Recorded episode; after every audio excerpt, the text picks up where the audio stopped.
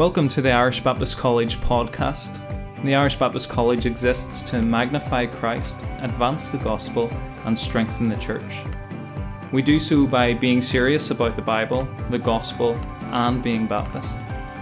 In this podcast, you will hopefully enjoy being encouraged in your faith while getting to know the college staff.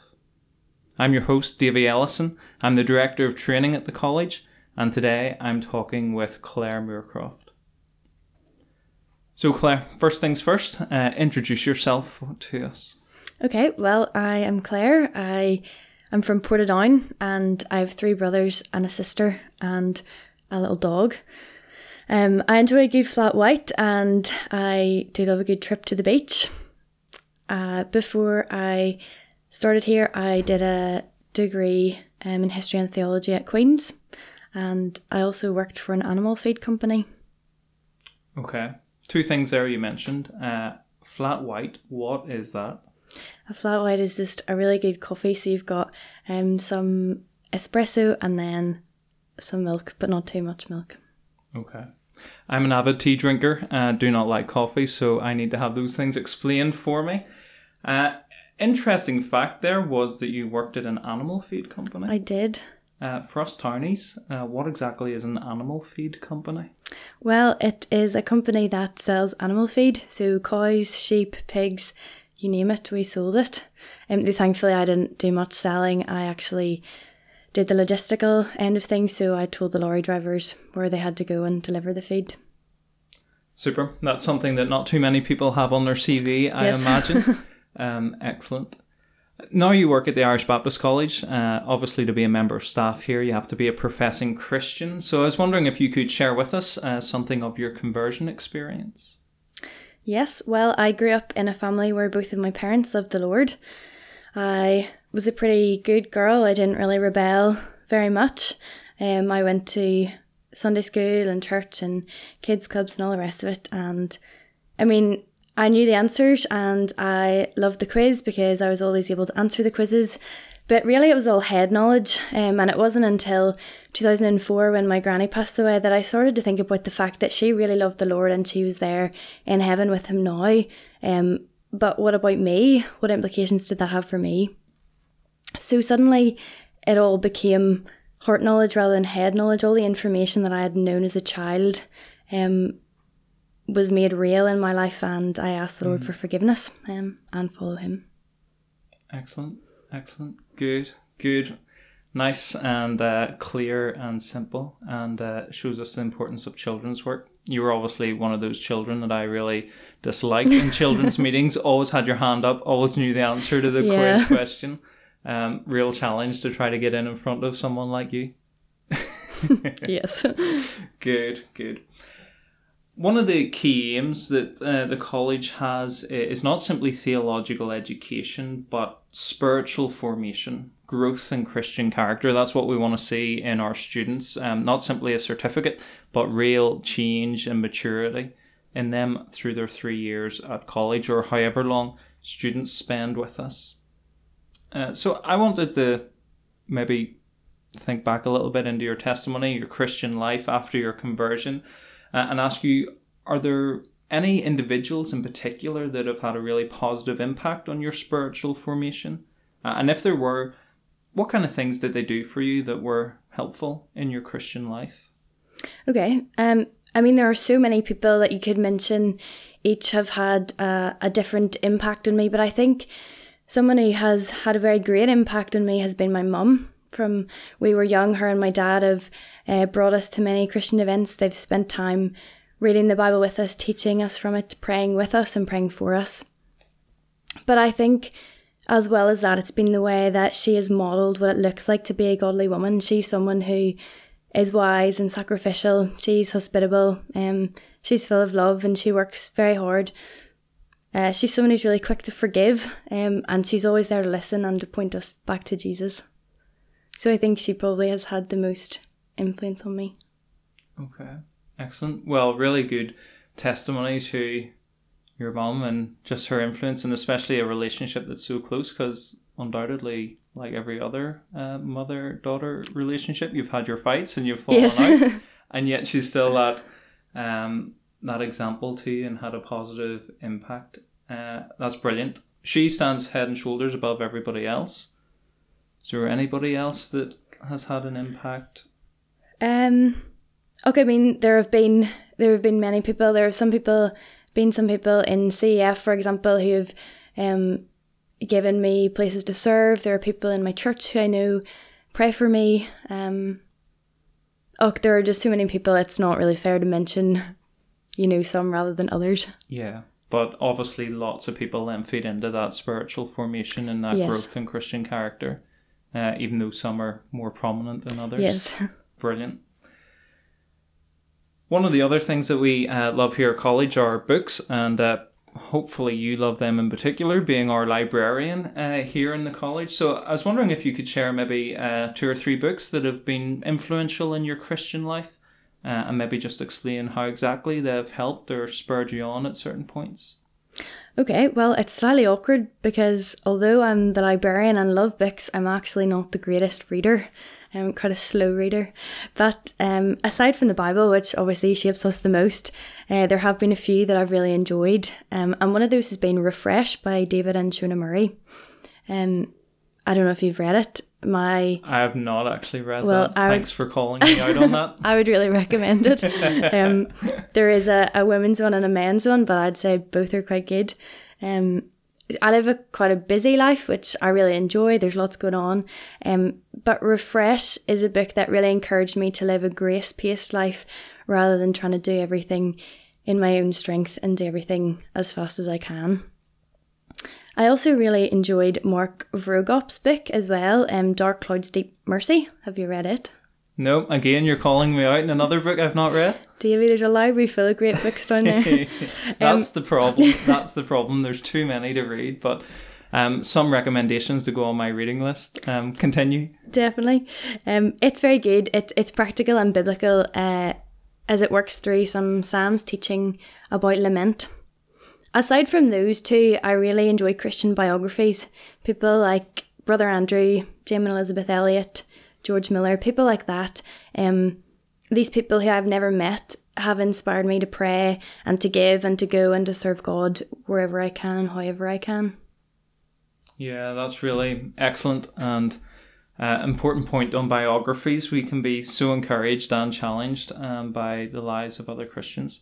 Let me ask a few more questions just about these books here. Um, so, reset, refresh, talking about slowing down our pace of life, living a grace-filled life. I think was the phrase you used.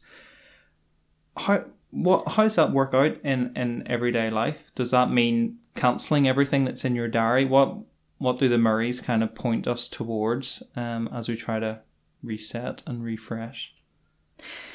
Yeah, I mean it is it is doing that. It's slowing down. It's not saying yes to everything, but balancing your time, your family time, your personal time, your time spent with the Lord. It's finding a balance for all of those things and at different points um, and in different ways. Some of those will your Bible time and your time with the Lord will obviously be a priority all of the time, but um, it's where you fit in family and where you fit in other service and work and uh, how to do that. Yeah, that's so helpful. I remember Don Carson saying, uh, sometimes the most spiritual answer you can give is no, and saying no to things, Yes. turning things down, uh, and protecting that time. Uh, and that's so important as well for our students. Um, something that we highlight in induction week, just that you work hard and you work diligently, but you you have to book in periods of rest and relaxation to ensure that you can last um, over the course of life and over the course of ministry and not not burn out. Um, that's really helpful. Can I ask you a little bit about the book on lament then as well, Yes. uh, and just w- why why is that particularly helpful, or why has that been particularly helpful in your life um, to think about lament? Um, it's a type of psalm that many people find difficult to, to read and understand and apply to the Christian life. Um, so, just in what way exactly you find that helpful to reflect on lament? Well, I I actually heard Mark before I read the book, so I think hearing him preach on this ha, made me really want to go and read his book. Um, it's helpful, I think, because everybody goes through times in life when things aren't the way they would like them to be. I mean, we live in a broken and sinful world, and um, he takes you through the, through some of the psalms, um, and it just shows that the psalmist was in the same place as some of us um, have been as well. There are times in our lives when, like I said, everything isn't going well, and he shows us that it's okay to cry out to God and and um, tell him what's going on in our lives, but how we then move on, how we turn that into praise. Yeah, that's really helpful. That's really helpful. Uh, I think so many of us have difficult experiences and we are angry or we have questions and sometimes we think it's unchristian to to air those or to pray those and uh, that's really helpful then to be encouraged to look at the example of the psalmist and to to follow that and to to live that out in our lives. Excellent. Well some great uh, book recommendations there. Um, so listeners i encourage you to um, pick some of those up. Uh, it looks like i'm going to have to read a couple of them uh, as well so i look forward uh, to that there's something that you mentioned earlier that we didn't really return to, and that's you mentioned CEF.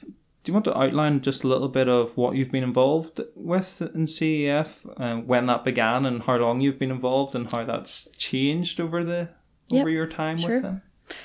I first uh, went to a CEF camp when I was about 11 or 12, so I've been involved with CEF for quite a while.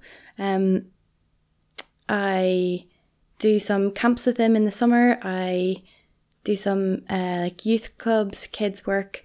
I really, really enjoy it, and uh, I did a year with CEF actually with Colin Highlands and Youth Challenge, and I did a lot of work on proofreading, editing, a lot of behind the scenes work, which is really my favorite kind of thing to do.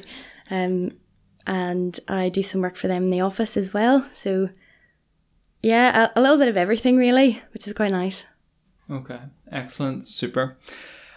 I ask that question because obviously your experience in CEF might help you um, give us some advice uh, as we begin to draw our conversation to a close. Um, so, we've been talking about spiritual formation, people who have had an impact on our Christian life, books that we've read that have impacted us and helped us grow and develop. If there's someone who wants to do that for someone else, so Christian, they want to be a good godly influence on others. Would if I asked you offer one piece of advice for an individual seeking to be a godly influence on other people, uh, what piece of advice from your experience um, would you share? I would say that you need to be authentic, especially if you seek to be a godly influence on young people.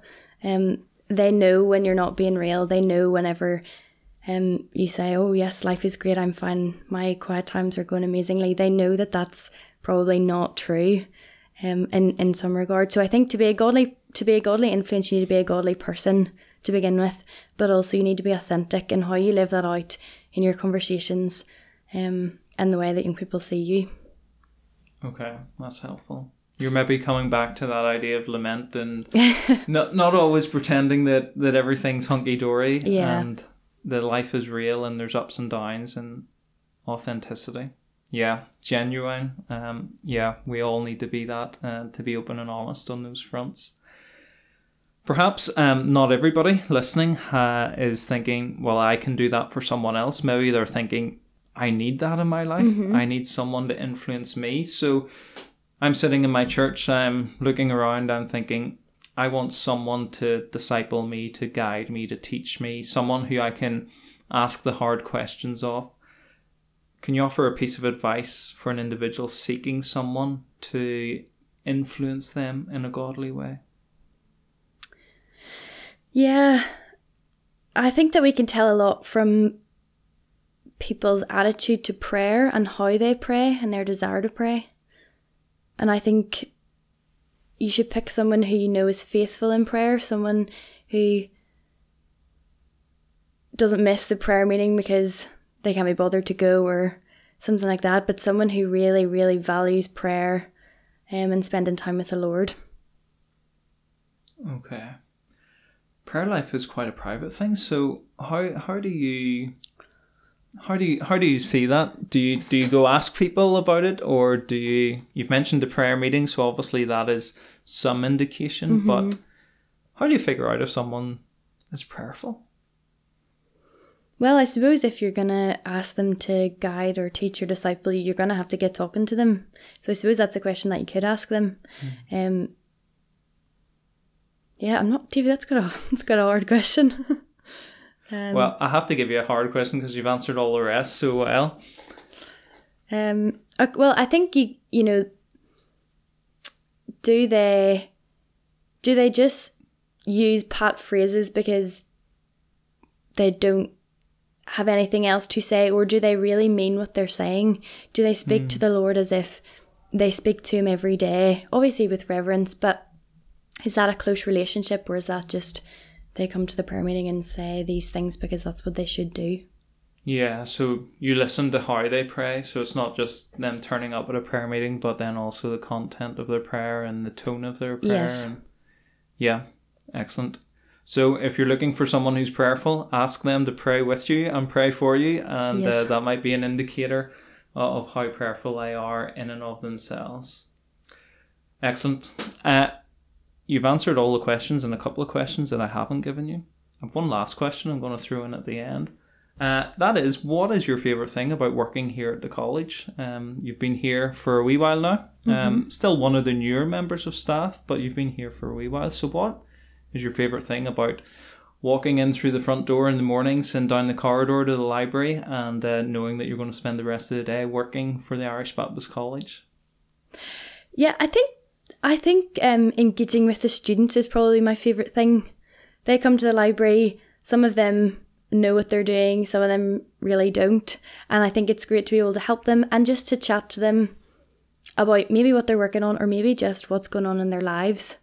Um, I I don't assess them. I don't mark them. I don't have any authority over them very much anyway.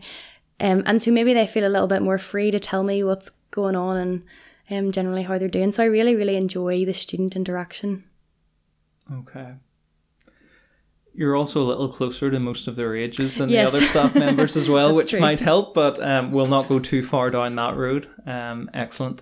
Well, thank you so much, Claire, for your time um, Thank today. you. Thank you for answering honestly and helpfully, and uh, for answering those questions that I didn't warn you were you were going to have to answer. Um, I want to thank you all for listening to the Irish Baptist College podcast. Uh, and if you want to find out more about the college, uh, then visit our website, irishbaptistcollege.org. And you can also find us on Facebook and Twitter.